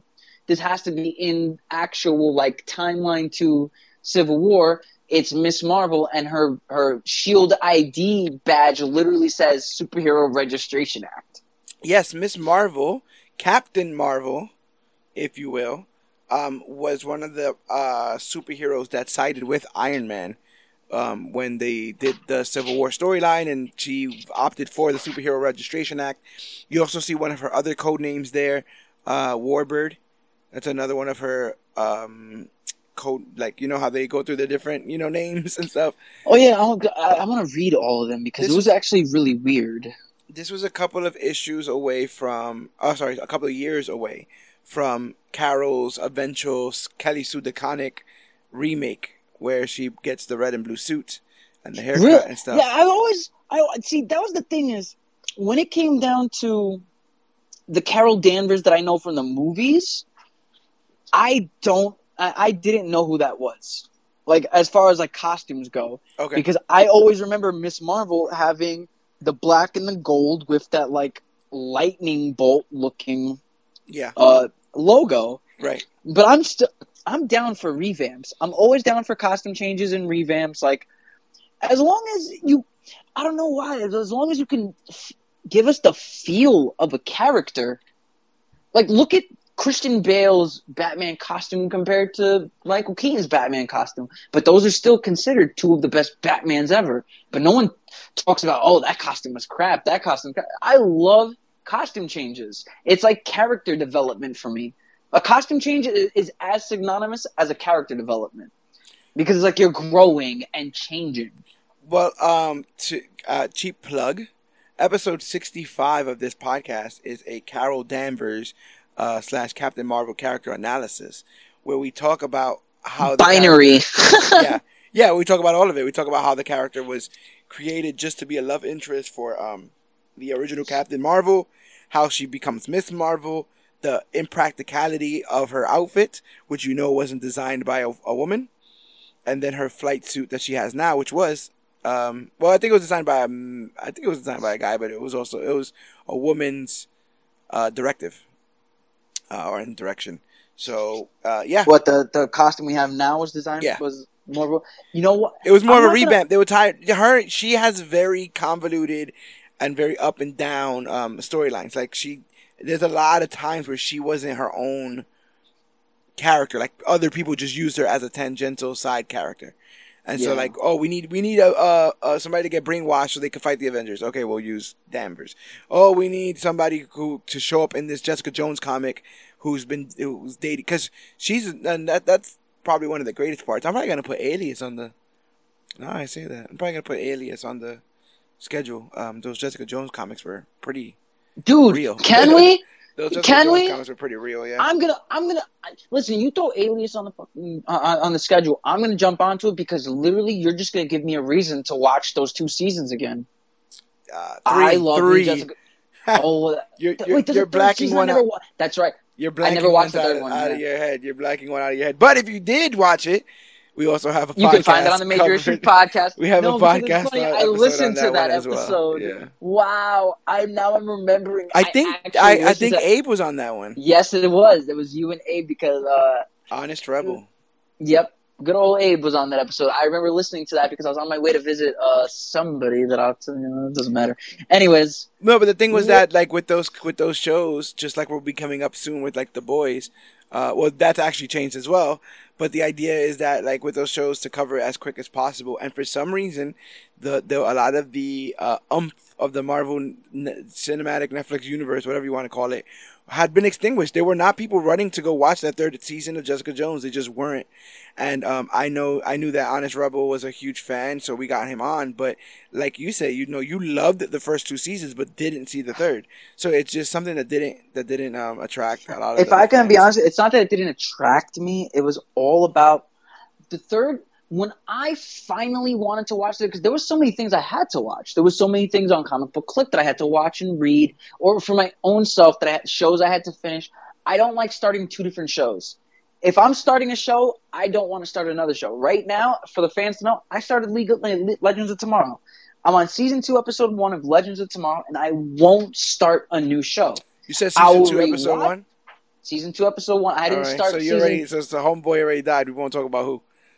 I haven't seen season two, episode one yet, but yeah, it's a big thing. I hope we one day cover this show, but you know, so I don't. I want to watch Jessica Jones because I genuinely love Kristen, Kristen Ritter. Yes. I've she's she's been a big part of a lot of things I've seen. There's a TV show. It's not a comic book, but there's a TV show. Don't trust the bee in Apartment 23. It's on Hulu. Fantastically funny show. Like, so I don't know what didn't get me onto season three, but maybe it was during the death of the Netflix that made me not want to watch the final. season. like, uh, I don't think I watched the season two of Luke Cage. It was two, right? I love season two of Luke Cage, but yeah. I have to watch season two of Luke Cage. I know I do because I love season. I loved season one so much. It gave me so much. I, it's not like I'm out here being a hater. I'm not gonna watch that. I'm not gonna watch that. It's like I just don't have time. There is so much have- content, you know. There's so general. much content that it's like I want to be able to find time for everybody. I literally watched the first two episodes of Westworld and never went back, and I hate myself for this. Um, but that's the thing, you know that that's the that's also one of the reasons why we're gonna stop at uh, issue seven of this ish of this comic and come back to finish the run. This comic was was short lived, twelve issues, um, and uh, so we're covering the first half of it this week. No, because there's two volumes. Yeah. Yeah, we'll cover that in the second half next week. Uh, the entire schedule has to go through another change because Wonder Woman has been delayed. The boys will not be all coming out on the same singular day, and the first Nope. three episodes of Doom Patrol were released on the first week. So that changes. It changes a lot of what of what's moving forward. So next week, uh, we'll be covering the rest of this story here. Uh, the last thing I wanted to say, as far as far as me is concerned, if you have anything No, else, because to say, I don't know. We're, we're we basically covered the, the comic, and now we can basically get into our uh, ending part. The final, I guess you would call what would, what's that word? The final paragraph, Yeah. closing statements. Yeah. yes, yeah, we could do the closing statements because I'm so honestly. Thank you for letting me run the reins with this because we we could go full disclosure. This isn't the first time that I've, uh, in a sense, took over. But if I go, if I use my movie knowledge, those were all times where I was just director. This is this is the time where I'm writer director. I got Right, right. Like these were my notes. These were my. I have nothing in front of me. I have absolutely nothing in front of me. Oh, you're Uh, going. Oh, okay. yes, you're going straight I ha- I'm literally going off of I'm my so mind. worried. Woo, I'm, I'm going gonna. I'm going I off of my mind. I reading. wasn't trying to. I wasn't trying to be like, well, he left on this sentence, so we're gonna jump back on that sentence. It was all about Oh, just having the la- having. I was flow. hoping Yeah. you weren't doing that because I was literally losing my place while reading. That's what I'm saying. Wait, where the hell was I again? No, no, I'm yeah. losing my place while trying to read all of this because it's like I don't have. I I botched. I should have. I knew I should have sent you the the notes yesterday, but I didn't want to send you the notes until you were finished reading because I didn't want my notes to spoil anything for you in case you glanced at it because this is a book you really have to read without knowing anything Yeah, because Yeah. it's going to surprise you at every panel. totally. Um, so I was doing some research. I figured if you were gonna do the that homework, then I should at least do some homework on Robert Kirkman, right? And this Oh, and and this and this run in general. And so this this ish this run this this this Eric O'Grady, uh, Robert Kirkman thing was canceled. It was canceled after twelve issues.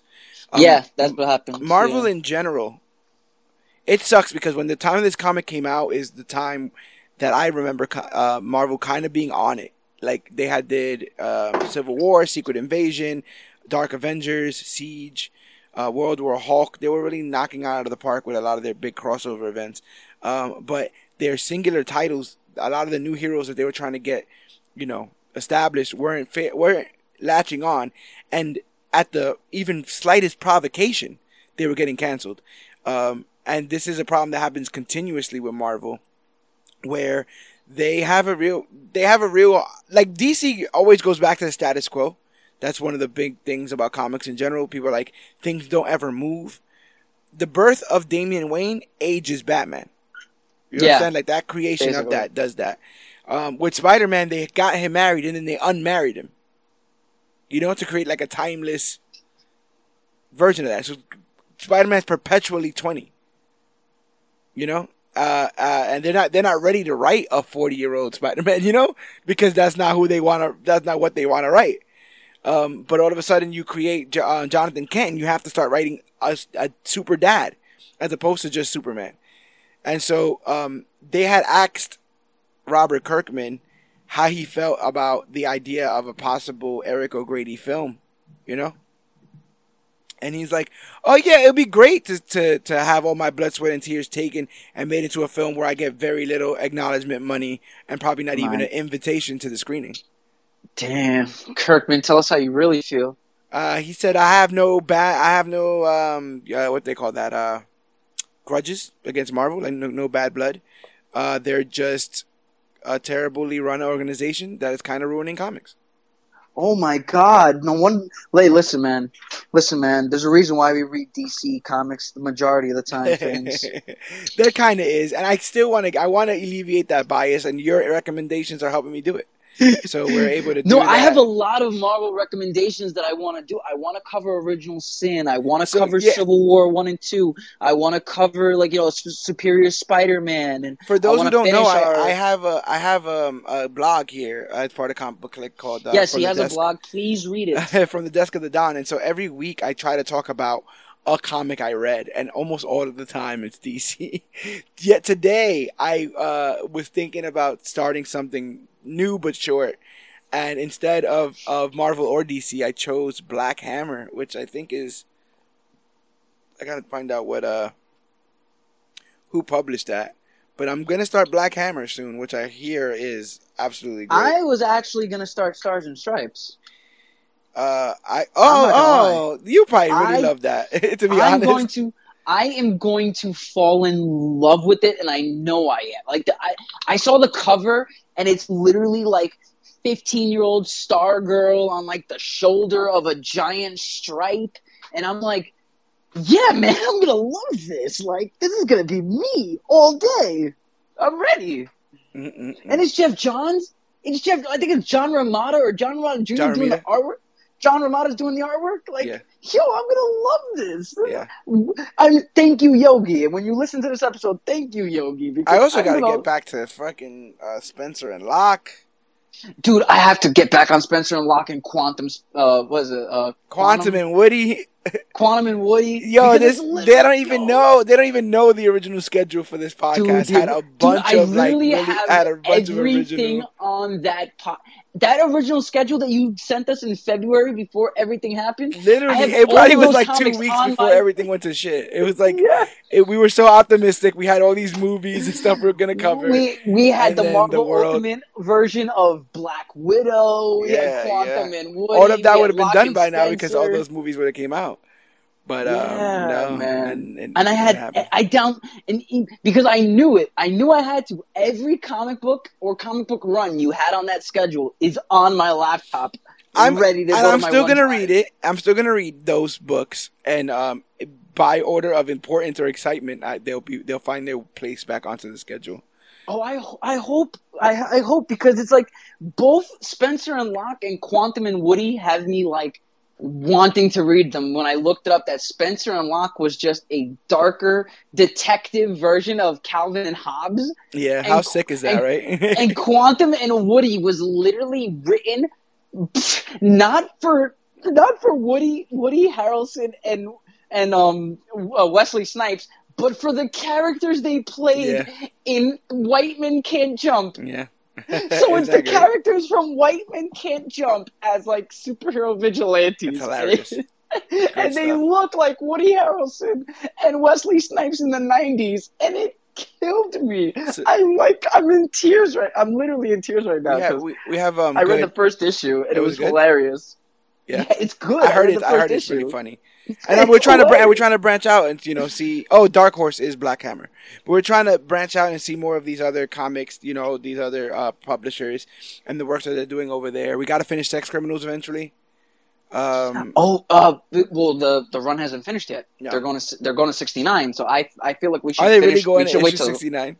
They're literally going to issue. We went to twenty one, maybe. four. I think was it 24? I thought it was like 20. I 24. think it was like 23, 24 They stopped at, or Yeah. you might be right, 21. But it's gonna go to like no, I think they stopped at 24 because I think it's going 25 to 69. Okay.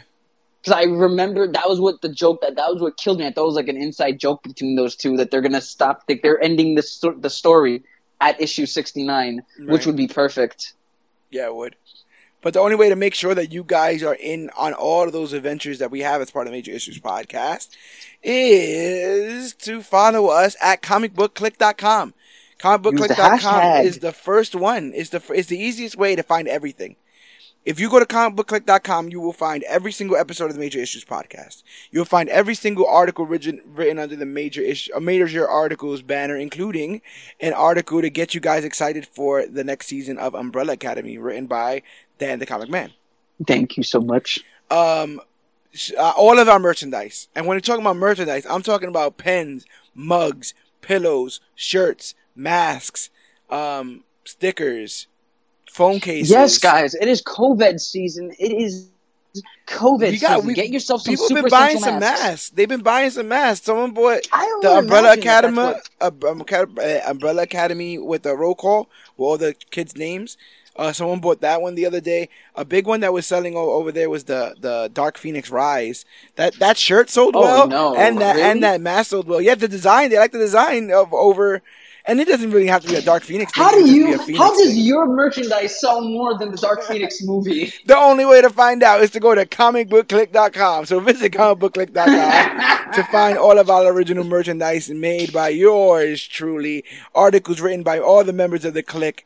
You can even meet the click uh, on that site. Find us, see us, and, and you can write to us. You can literally respond to any single episode of the Major Issues podcast uh, right there. We'll get an email and we'll we'll we'll read your feedback right here on air. Um, yes, we will. besides the Major Issues podcast, I'm sorry, besides um, comicbookclique.com, the Major Issues podcast is available wherever podcasts are found. That's Stitcher, Podbean, uh, the Apple Podcast app, the Google Podcast app, uh, Spotify, YouTube, TuneFind, iHeart. Uh, we're available all those places. So make sure that you are following each and every single Wednesday. We have over 130 hours logged in, and we're gonna go even harder. I uh, can't believe it. We got almost three years. yeah, it's it's it's fun. Almost three years. It's great. Um, so yeah, but the main thing is we talk because we want to talk to you guys, but we also want you guys to talk back. So reach us on all of our social media accounts, like facebook.com slash comic book clique, Instagram at comic book clique, or use the hashtag comic book clique to talk about the newest, hottest, latest, and greatest things to come to comic books and comic book media. I'm also at Major Issues CBC, the official Twitter for the Major Issues podcast. But yeah, go. We're all we're on every piece of social media out there. Find us. Um, and yeah, we'll be back next week with Ant Man, uh, Irredeemable Ant Man, the second. That volume. is basically a month of us doing two part episodes. Yeah, branching out. Yep. We're branching I out love there. it. We did something similar with Court of Owls. Remember we did Court of Owls? Uh, I think probably the City of Owls. I think. But yeah, these bigger stories. No, I mean, I- this is gonna literally be irredeemable Ant Man part one, part two, just like you have JL part one, Yeah, part Justice two. League. Like it's it's beautiful. I love I love the content. I love that we're growing. Well, I hope that they love the content, and I hope that they're ne- they're here next week for Irredeemable Ant Man Part Two. But my name is George Serrano, aka the Don, I am Dan, the comic book man. and remember. Oh, and this has been our Irredeemable Ant Yes, Man has. recap and review, done so perfectly well by Dan the Comic Man. And remember, whether whether or not your girlfriend thinks that you're cheating on her, whether you're trying to nail your best friend, best friend's girl on his dead uh, gravestone, whether you burned some friends in your past, whether you're irredeemable or whether you're just trying to do better, remember we are the click, and remember you, yes you, are worthy.